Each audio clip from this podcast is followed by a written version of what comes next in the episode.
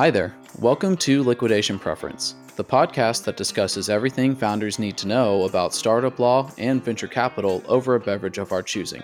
I'm your host, Andrew Kussmaul, and I'm glad you stopped by for a quick drink. Today, we will perform a high level overview of the Series A term sheet while I enjoy an Oktoberfest. So grab a drink, pull up a seat, and let's get into it. Today's episode is brought to you by Kussmaul Legal, the law firm dedicated to helping founders navigate the legal process of starting, running, and fundraising for a startup. Head on over to kussmaullegal.com. That's K U S S M A U L legal.com to read great material tailored for founders and get help with all your startup's legal needs. I chose an Oktoberfest for today's discussion because I always look forward to its seasonal release every single year. Just like many founders anticipate their Series A round and getting that Series A term sheet.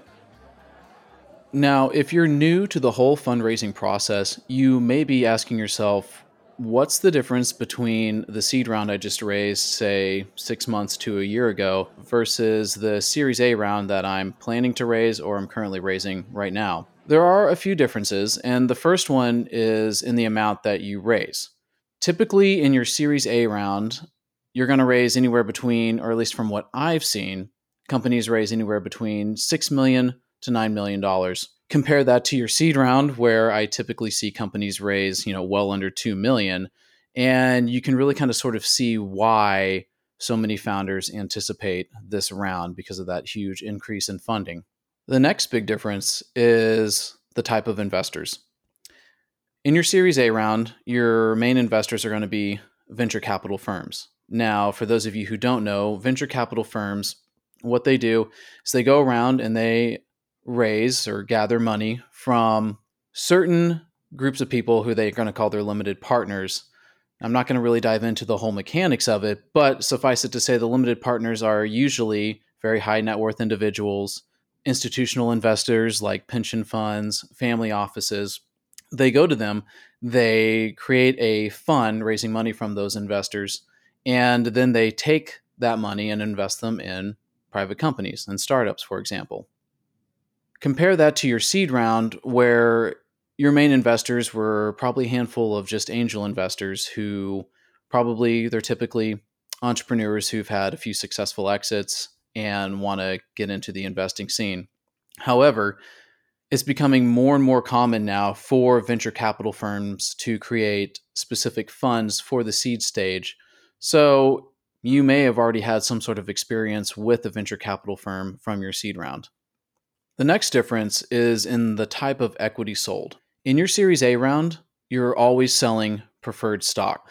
It's called preferred stock because this stock has special rights and protections attached to it, unlike the common stock that you and your co founders hold. While we're not going to dive into the specific rights and protections that are normally attached to preferred stock in this discussion, I will say that they can be divided into two broad categories. The first are terms that give the investors certain economic protections. The second are terms that give the investors certain control rights. Now, this is a lot different than your seed round, where you most likely sold a convertible note or a safe agreement. And if you remember from our last discussion, I rarely recommend that you give any sort of special rights to people in your seed round who hold a convertible note or a safe. The next difference is what the entire process looks like from beginning to end. If you remember from our last discussion, we talked about what the seed round looked like, you know, from beginning to end. I went through all those specific steps. In the Series A, it's pretty similar, pretty much follows the exact same path that I described. However, there are a couple differences. The first being the term sheet that gets drafted. Who drafts that? Well, in our seed round, it was typically you know you or your startup attorney, hopefully your startup attorney, drafted the term sheet. In the Series A, it's the actually the venture capital firm, the lead investor, the one who's going to be putting in the most money in your round, who's going to be drafting the term sheet. And there are many reasons for this, but the main and most obvious one is that these firms make an investment every couple weeks. Sometimes some are making more. And they want to have their own uniform form. They don't want to have to be bogged down by reviewing every single term sheet that's given to them for a potential portfolio company. It just makes the process streamlined and easier for them. When you get into the definitive deal documents like the stock purchase agreements, the investor rights agreements, that is when it kind of goes back to the whole seed round process there. Your startup attorney is going to be drafting those, and your attorney is also going to be drafting all the necessary board consents that you need for the raise. Building off of that, the due diligence process in your Series A round is a lot different than your seed. It's different because it's longer and it's more in depth. Now, this is due to the amount and type of documents that are requested in this stage from the venture capital firms, more accurately, their attorneys. Now, we've talked about what the due diligence process is and what it's for, so I'm not going to dive into that, but I will talk about the types of documents that are typically requested. And pretty much almost anything and everything that you can think of, they're going to request your certificate of incorporation. They could request all your board minutes and more, and everything in between. So you can see why you have to spend more time gathering those documents and producing those documents. Now, in that same vein, this process can also lead to a lot of what I call corporate cleanup. Some of it can be very extensive corporate cleanup because more often than not, if I have a client who didn't use me for incorporation, let's say they used a service or like or another attorney who maybe didn't handle uh, startup law, I find that I have to draft the majority of these documents that the investors are requesting.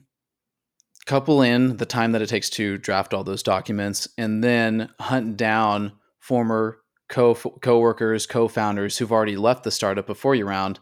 It can take quite a bit of time to get through this whole process.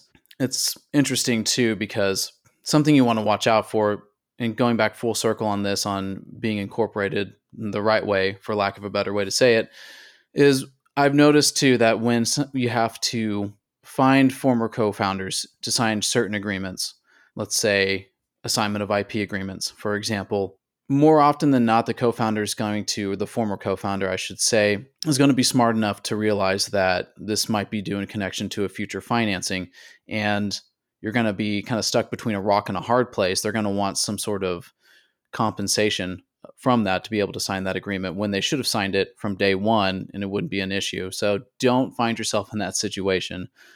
Please make sure that you have all these documents in place before you get this far. Now, compare all that to what your due diligence process looked like in your seed round, which is probably very, very light. Most likely it was just the pitch deck, maybe a little bit more than that. And very unlikely that you had to do any corporate cleanup, you can start to see why the Series A due diligence process is something else entirely. The final difference between the two rounds is in the term sheet itself. Now, if you had a priced seed round, you sold preferred stock in your seed round, then you're pretty familiar to what the Series A term sheet would look like. However, the Series A term sheet is longer and it has more robust terms than what was in your seed round. With that being said, what is the Series A term sheet? Well, most obviously, it's the most coveted document in the startup community. Everybody's always talking about how they've either got one, they have one in the pipeline, or they're hoping to get one soon. We all hear these stories, and it just further fuels every founder's desire to get one. But before we talk about how to get one, we need to sit, discuss what a term sheet is. I've mentioned in previous discussions that the term sheet is a simple, I, want, I don't want to say simple, it's more complex than that, but it's a non binding agreement and it's the negotiating tool for the entire round. It's going to list all the relevant and important terms of the deal. So a lot of clients ask me, well, how do I get a term sheet? That's a little bit of a loaded question because it's one, it's not easy. Nothing, nothing ever is. And two, there's a lot more that goes into it than my answer here. But I will say, or I do say to them that one of the more determinants of future success in getting one is by starting early. You're going to go through a lot of no's before you get to a yes. And the sooner you start hitting the pavement, the sooner you'll be able to raise your Series A before your company runs out of money. Now, of course, none of this is guaranteed. And like I mentioned earlier, a lot goes into getting a term sheet. More than just starting early, you have to have good product market fit, accelerating traction, a good founding team, right timing, and sometimes just plain old luck. I often have clients ask me after they get a term sheet, they're really concerned about the fact that it's non binding. They ask me, well, since it's non binding, does that mean the investor isn't going to go through with the deal? They're, they're going to be able to pull out for some reason. And I understand where this concern is coming from, considering the amount of time and effort it takes to get this term sheet and that your company needs the injection of cash. And while the answer is technically yes, since it's non binding, they don't have to go through with the investment, very rarely does that actually happen in real life, especially with the more reputable venture capital firms, the ones who've been in business longer. You're more likely to run the risk of a firm backing out after signing a term sheet if they're newer or maybe they only do like one or two investments a year.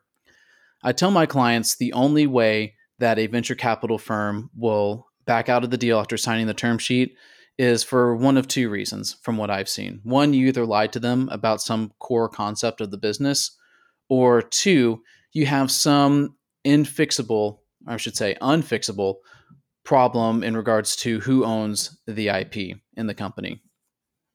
Building off of that, I often get asked, okay, well, since it is non binding, that means I can just go ahead and sign the term sheet and then I can change any terms that I don't like later, right? The answer to that is a resounding no. It's very important that you that you know this because I do understand the urge to sign any sheet of paper that's given to you. Sign that term sheet. An investor says they want to invest $12 million in your company. Be very hard not to just say, okay, where's the sheet? Where's a pen? I'll sign it right then and there. You need to resist that urge because like I said, you don't you want to make sure that you know what you're agreeing to. And if you find a term in there that you don't like, it's not like you can just go back to the investor and say, "Oh, let's take that out. Can we change this? Can we change that?" That's not how venture capital firms and their attorneys work deals. And uh, the only way you can get a term changed after you sign the term sheet is if you have a good reason like a really really good reason. And i didn't review it with my attorney is certainly not one of those good reasons. I alluded to it earlier and building off that it's very imperative that you have a startup attorney review any term sheet that you're given. I say startup attorney because these attorneys review these term sheets day in and day out and they can explain the terms and narrow the focus of the negotiations onto which terms need to be contested or not I typically tell clients that when they're having conversations with the VC and they're about to get a term sheet or maybe they've gotten one or they're discussing some sort of terms, I tell them oh, I tell them two things. I tell them one, feel free to only well, you, one, you should only negotiate business terms in real time. And by business terms I mean like, you know, the valuation.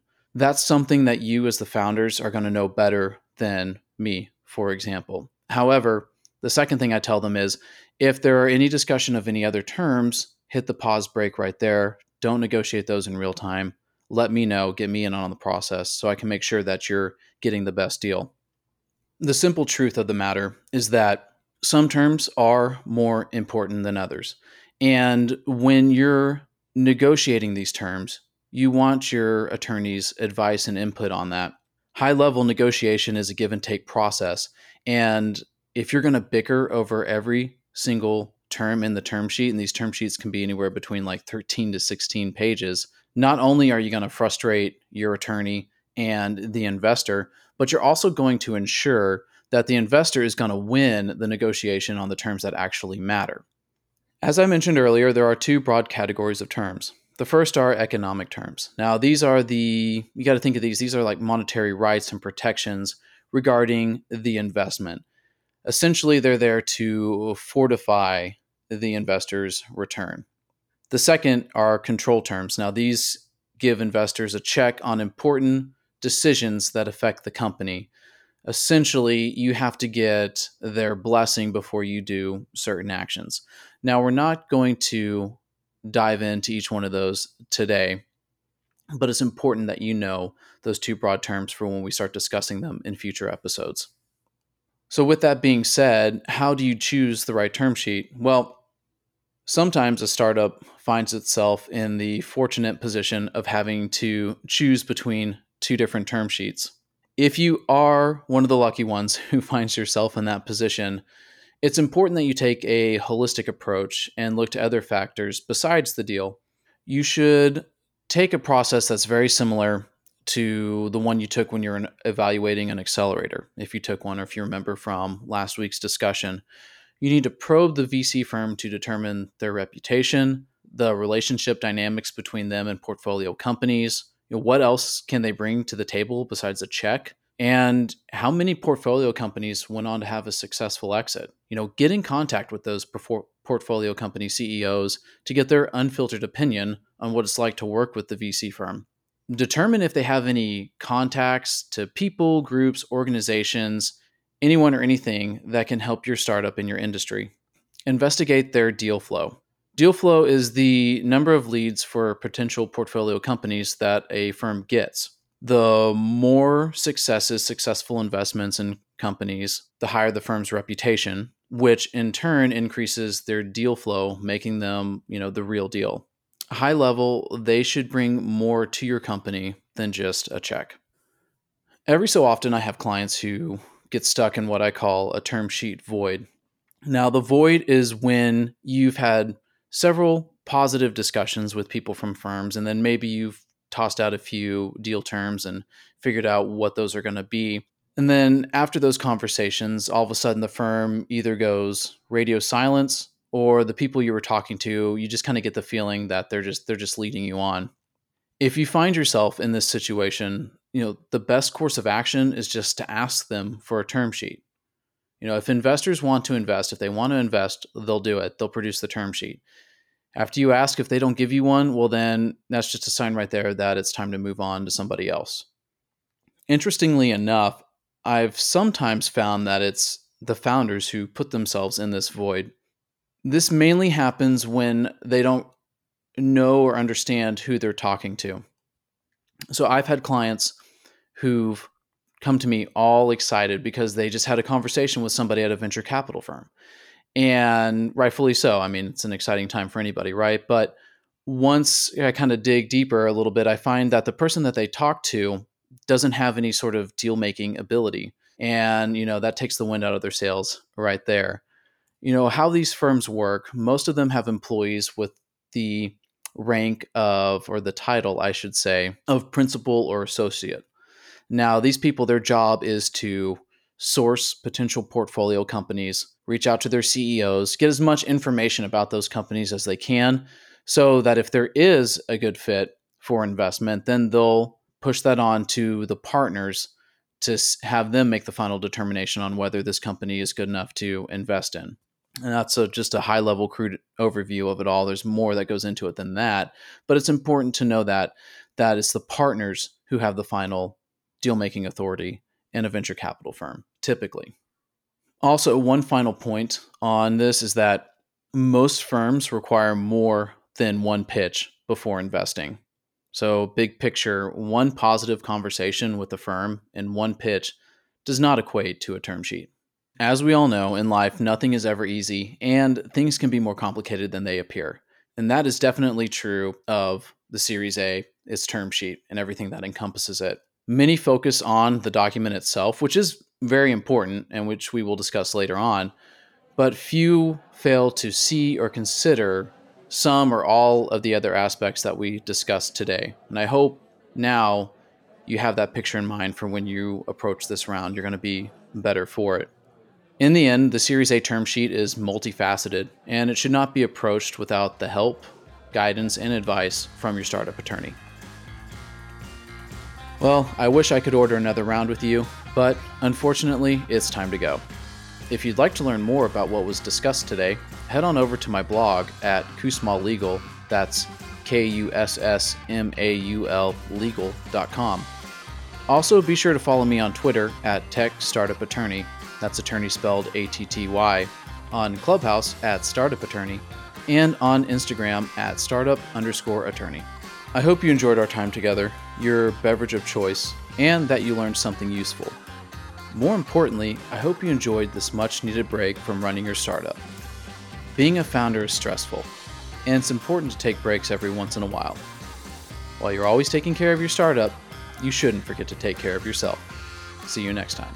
Everything discussed in this episode is purely educational in nature and should not be interpreted in any way as legal advice specific to your startup.